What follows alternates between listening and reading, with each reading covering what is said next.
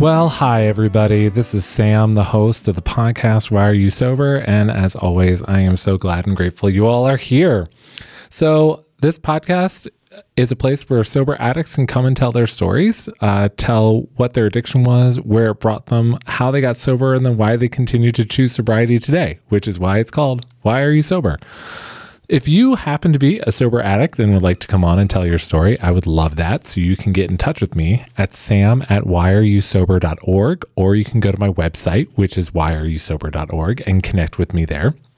And that's where you can also find other information about resources, especially in case you are somebody who is looking to get sober. If that also happens to be the case, you can also get in touch with me. Maybe you just have some questions, just have some thoughts. Maybe you know someone who's sober and just need someone to talk to. You can definitely get in touch with me as well. I would really love that. So, Last week, we had my friend Barbara on, and I got to tell you, it was so great to reconnect with her after such a long period of time and to just uh, come together on our joint stories of sobriety. Uh, that has been one of the greatest gifts uh, in, on this side of sobriety is the connections that I've made that have just been so amazing and connections with people who I thought were gone in my life and are now back again. That has been such a joyful experience to have. And this podcast has, has just been so wonderful. So, this week, we have another friend of mine from my Gordon College days, and her name is Kory.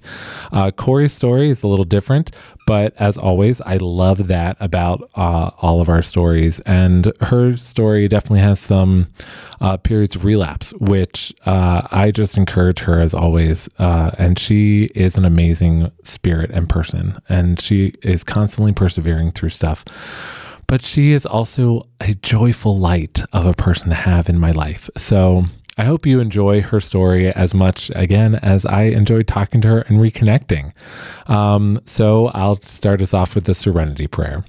Good and gracious friend, grant me the serenity to accept the things I cannot change, the courage to change the things I can, and the wisdom to know the difference. Amen glad you've uh, come on to the podcast to tell your story. Uh, so you and I connected back at Gordon College, right?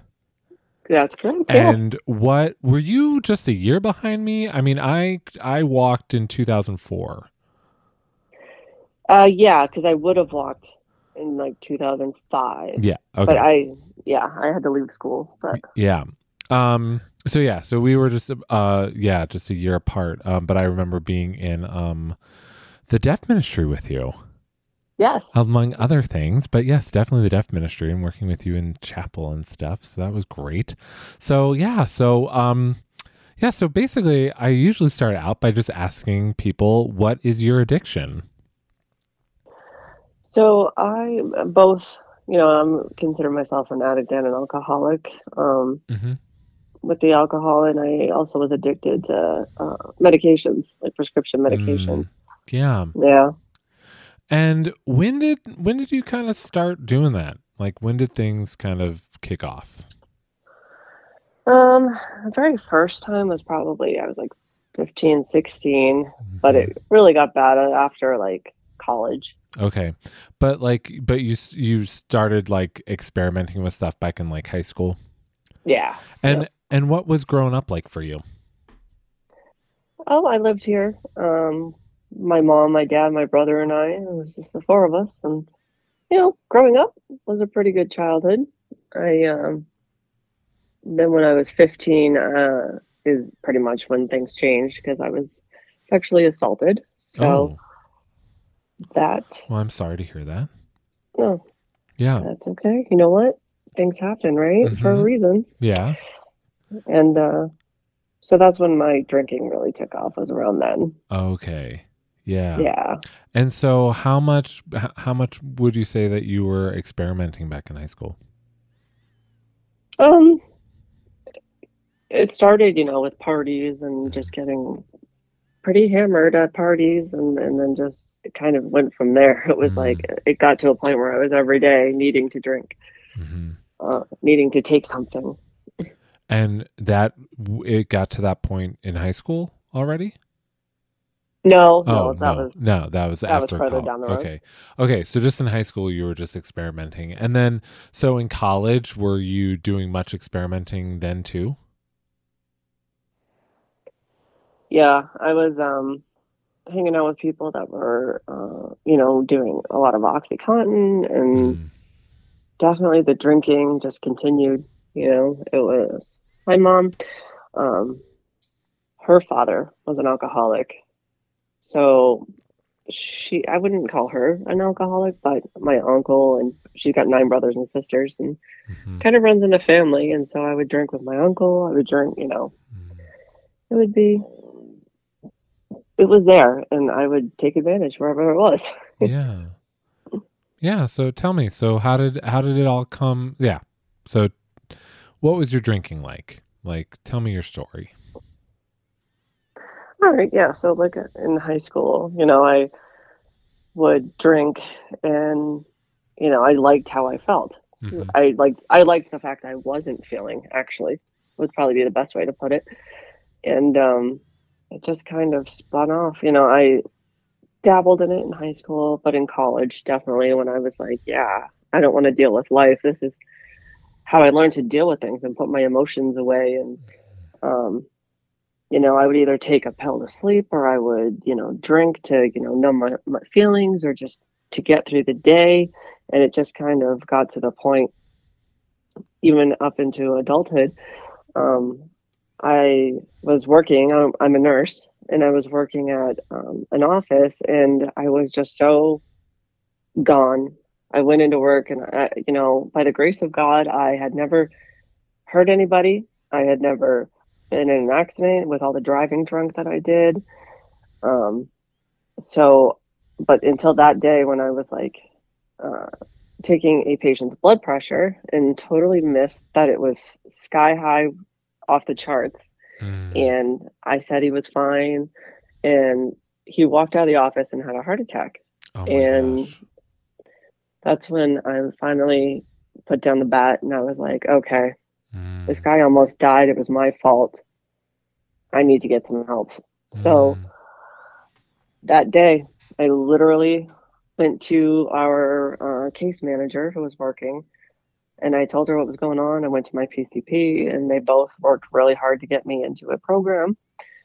Um, I went to McLean Hospital. They got me Mm. in there mhm, and I was there to detox because I was also, you know, dangerously, you know, when you have so much Klonopin in your system, mm, you're at risk of seizures and you're at risk of high blood pressure yourself. And um, so I went there and I was there for five or six days. And then from there, I went down to the Cape and mm, I was at, at a place called Recovering Champions.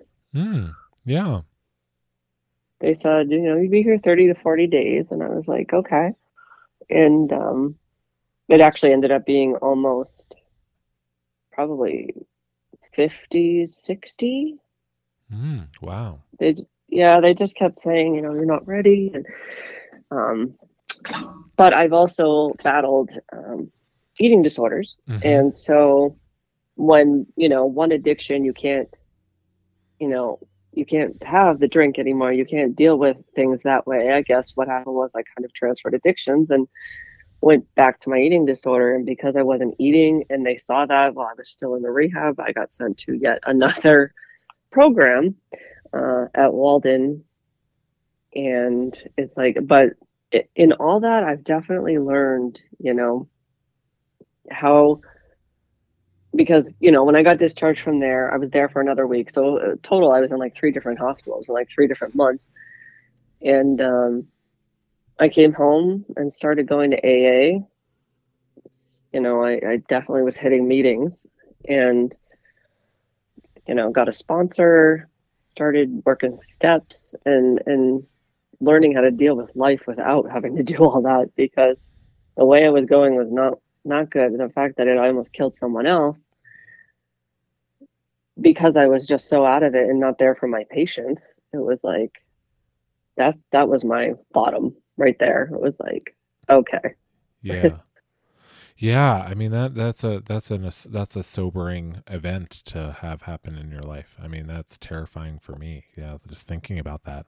Um, so so when you were when you were he- like when you were heaviest in your drinking, what were you Mhm. what were you drinking about? Like were you what were you coping? What were you coping over or dealing with that you know was just too much? Well, a lot of it is because, um, you know, this is, of course, a lot of the work over the years that I've done with therapy and everything, but I didn't know at the time that I was just stuffing the feelings down from the sexual assault, Mhm. you know, and then Mhm. on, on top of that, just growing up and never dealing with that and and then just everything else, all the pains of growing up, this is how I learned to deal with life when something bad came up, something that I didn't know how to handle emotionally, that's how I handled it. Yeah, that that you you trained yourself that this is how I cope with this. Like Yeah. the shove yeah, I shove it down and I just cope with it with feeling that way. Yeah. I I definitely understand and resonate that, especially with um my journey with my sexuality of just, you Mm. know, especially being at Gordon in the early 2000s and um you know, I know that there were um a, a few students who were not necessarily out, but definitely, um, you know, uh, present and making Mm. themselves known at, at Gordon at that time. Um, but you know that that's it's that's exactly why I was you know cope to going to alcohol to cope with it. Um, Mm. um, and and yeah, similar to you, uh, mine didn't mine didn't really start until college and until I could actually like legally drink, and I was like, you know, buying it for myself. Um, that's when it really like took off. Right, yeah. Right? Yeah. So, um, so before you got before you got to that point where you finally, you know, um, gave up and you gave Yep. in, um, were like how were your family or your friends or were were they noticing anything? Was anyone like asking you questions or mentioning stuff to you or anything like that? Yeah, you know, it's like definitely was in denial because I would have people say, you know, we're concerned about you. You know, definitely they voiced, you know, no, no one set up a, you know, intervention like they have on TV or anything, but I've definitely had many friends and family being like, we're concerned about how much you drink. We're concerned about how much you like hide away in your room and sleep. How, you know, no one really knew about the the pills because I would just take those, but they would know that I was not acting myself. Yeah. Um, and they would just be like, something's off. You have you ever talked to a therapist? You know, constantly people like that. Um, you know, and it's it's funny that I hear now that I just thought I was so good at hiding my feelings and hiding, but you know, a lot of people did see. You know, it's like if I talk to them now, they're like, "Yeah, you think you were hiding it, but we know you were hurting, but we, you know, it's like if someone doesn't want help, there's not much you can do Yeah. except let them know you're there, you know. Yeah. And I had a lot of friends that did that, and of course, I thought Mm. I thought I was the loneliest person in the world when I really was not. Yeah, you know. Yeah, isn't had- th- that it's one of the biggest lies that this that this disease tells us is Yeah, you know because yeah totally I have the same understanding of like of remembering all the people who were around me at that time and not feeling and feeling like I was the alone, hundred percent. Yep. Yeah. yeah makes you feel worthless. That you just, you know, what you do is not worth anything, you know. And that, that's the depression, and that I'm definitely dually diagnosed, and so, you know, when I got sober, I was also compounded that with I got my gastric bypass surgery. So trying that was a lot to Mm. take on at one time. yeah, Um, and they and you know that they definitely tell you in your early sobriety, don't take too many things on. oh yeah, don't make too Oh, many yeah. changes. so yeah, so that's a big change to make in your first year. Like, yeah, yeah. And and and so and so, how was that for you? So you said it was difficult. It was challenging, definitely, because it was like trying to balance, you know, the big changes that my physical body and mentally, you know, it's like the um the physical part because I was just eating less. So also my stomach was smaller. So and I did go out and drink after the surgery because I was like, you know what? I heard people can drink after the surgery, no problem, which could not be further from the truth. You know, I oh, was I'm like, sure. Yeah. I was so sick, so sick after that. you know, I was like, I literally thought that I was, I was dying. I, uh, and um, the doctor even was like, I, I don't know what you were thinking. I mean, you sat through these classes and we said, you know, alcohol definitely, definitely not, especially right out of surgery, you know, in the first couple months. And um, they were, they even said no soda, you know, the carbonation and things like that. So alcohol definitely. Oh, yeah. And, uh, you know, but you would think that's enough to stop an alcoholic, but it's not. Yeah. Mm-mm. I, uh, you know, I stopped for a while. You know, I got about seven months sobriety, and then I had a relapse um, with, you know, diet pills and going back to taking medications again because I fell back into that depression where I was like, you know, I was doing okay. You know, I got in that mindset and that my disease just took over. I stopped going to meetings, you know, Mhm. Mhm. I stopped taking my medicine. Mhm. So I had a relapse then, and then I had I got three years uh, in October this past year, Mhm. and then I had a relapse again. Mhm. Um, same thing. It's I let my guard down, and I'm working really hard with my sponsor now because Mhm. it's the same thing. I gotten that too comfortable. Oh, I got three years. I'm good, but you can't. You need to stay vigilant with this disease because it is just doing push-ups in the parking lot waiting for you. You Yeah. know. Yeah. Yeah. Yeah, man, I I'm so proud that you, you know, you just came right back quickly. Mm. Um because you know there's something I have heard many people say of like of thinking about a relapse is like you know that you're going to be able to do it again, but you don't know if you're going to be able to come back Exactly. you know and um but yeah i'm really grateful that you were able to come back and do it quickly um so so yeah so you were just like you just weren't going to meetings and you got really comfortable and you were just like i'm good i can do this like and Yeah.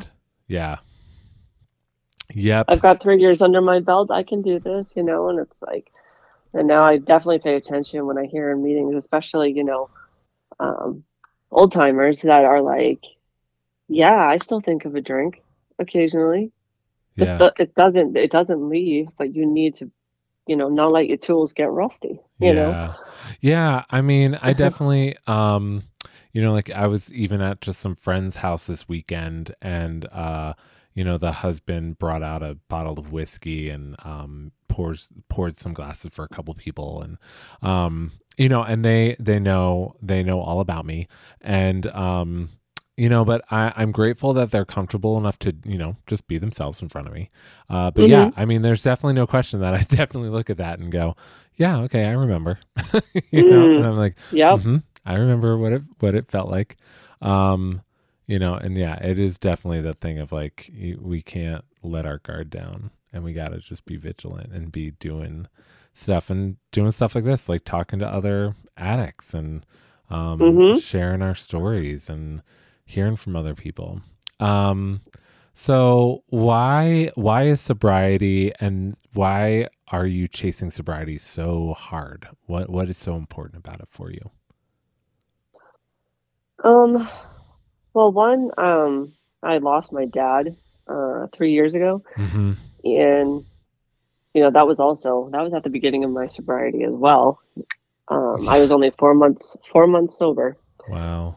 When he passed and you know and I, I just think of him a lot that he would want this for me. He wouldn't want me to live the way i was living Um, and, and be so upset and so like down on myself and he wants he wanted the best for me. You know him and i had a rocky relationship a lot of the time but i know at the end of the day he wanted what was best for me and would do whatever he had to do.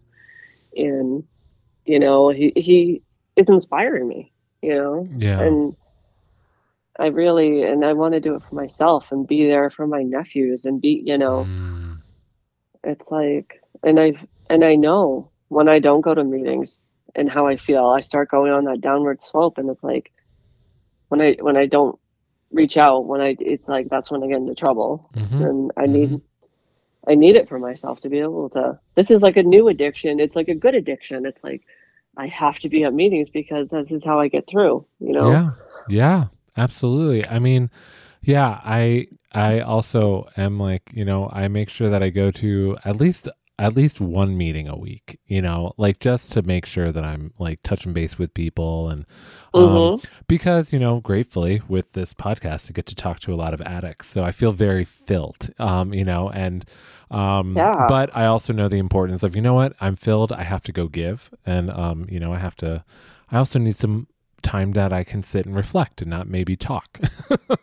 yes um, you yes. know, just listen to other people.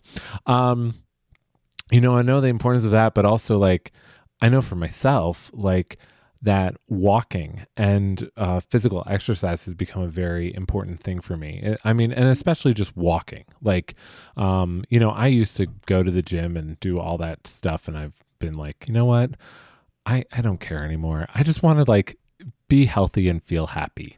And so, you know, I power walk a lot and I do like five miles a day. But I know that when I don't, when I start to not do that and I maybe skip a meeting and I'll, I'm like, oh, stuff is starting to creep back in, you know? And I'm Mm. like, I got to wake up tomorrow morning and just go for my walk. That's the first thing I have to do. And I just have to get it done. And then I got to go to, you know, um, you know, I, I have those, uh, check marks in my life too of when I need like okay I might I might need to check back in with a couple people you yes know absolutely yeah so so yes that's a Life- lot that was a lot at the beginning of your sobriety to have to deal with Oh, it was. Yeah. But you know, coming out of it, I mean, it's a struggle every day. I will miss my dad. I will, but you know, I can't let it take me out. Yeah You know, I, I have to deal with it in a healthier way. And if anything, I've definitely reflected a lot with people I've lost in addiction, you know, friends that I've lost to Oh, yeah. addiction, you know, oh yeah uh, my dad. And it's like you just never know who's leaving in the morning and not coming home at night and who's going to pick up and who, you know, it's like life is precious and it's just, it's, you know, I say it every day. It's like I just have to treat people with kindness, treat them the way I want to be treated, and know that, like, because you don't know what inner demons people are battling with. And hmm just a simple hi, how are you can really, you know, lift someone up, you know? amen yeah Yeah. I just, you know, I don't want to be putting people down and being a cause of someone's bad day. And, you know, I try not to be. I'm, I'm a human and I do fail, but, yeah you know, definitely a work in progress. yeah absolutely yeah Man, you, that was some good stuff so Hmm. So what are you what are you, what are you uh, most diligently working on at this stage of your sobriety after just uh, coming back from a relapse? What are you what are you focused on? Um, my sponsor and I are working on, um, you know, because I used to just back out of things. I would always lie and be like, "Yeah, I, I, I would never commit to things. I would commit, but then I would back out." And then, you know, so I'm working a lot on. Um, we started back. I got it to like step four before my relapse, and she's like, "You know what? Let's start over. We're starting over at step one." Mm, And so I just finished step one with her again. And we're really working on, you know, me committing to people and following through on things. And Mhm. I'm actually doing 90 meetings in 90 days right now. oh, cool. Um, that started back again because, it, you know, I said I was going to do it back in November when I relapsed and it didn't happen. She's like, when are you going to get serious about this? And you know what? I don't like being called on my stuff, but you know, it, it needed it needed to be said. Yeah, It needed to be said. uh, And, yeah, uh, you know, it's like I'm really grateful that this lady is in my life because she is not afraid to call me out on it and be like, "Listen, you know, this is what I've done.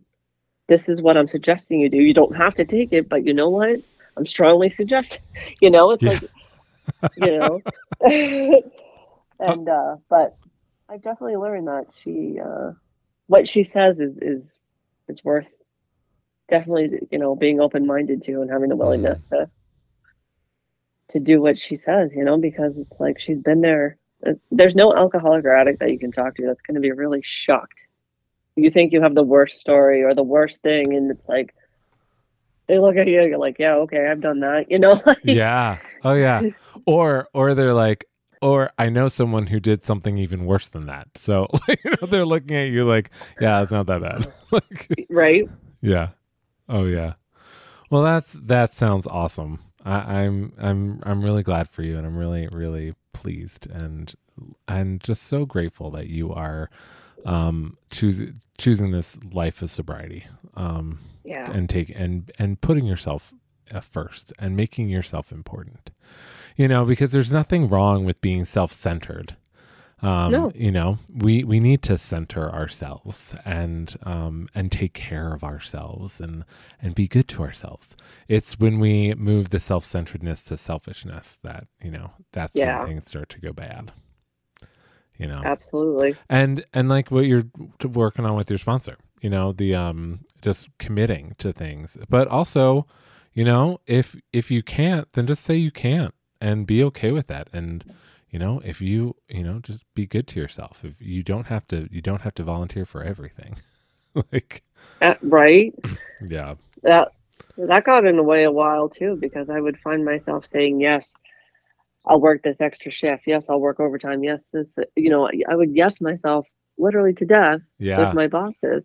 And when I finally, because I realized that was like basically yet another addiction. I was I was going to work and staying late, so I didn't have to come home and deal with anything else. You know. yeah and it's like that's not really healthy either. And my, I'm like, holy moly, that's what I'm doing exactly, you know. yeah And uh, so when I finally started setting up boundaries, you know, telling my boss no, they literally looked at me and said, "Did you just say no?" I was like, yeah "Yeah, yes i did and i mean that I mean that. I can't work tonight. I'm going home, and I'm gonna just."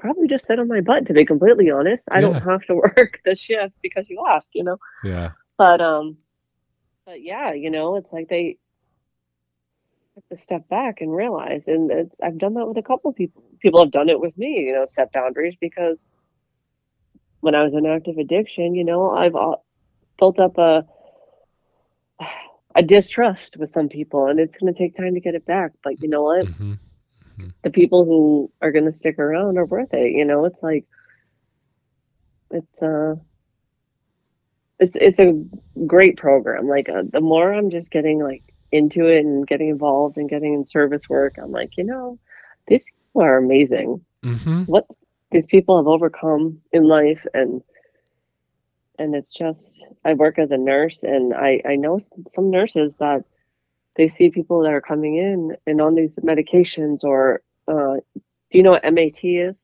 No.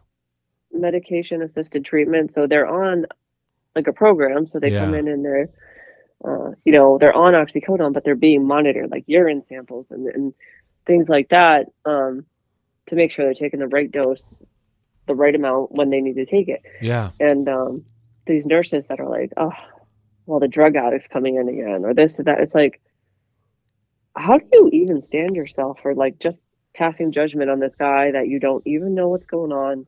Yeah. You don't know his story. You don't you know? And i think Yeah, that makes me a more the- compassionate nurse. Yeah where's the empathy? Like right. Yeah, I know. Sometimes I feel like empathy is one of the b- b- biggest things that is lacking in our world right now. A hundred percent I just it just it just breaks my heart. But yeah, you're right. Like, come on, that they're a person too. Like, yeah so yeah, everybody's got a story you know everybody's got a story. Well, yeah. Yeah.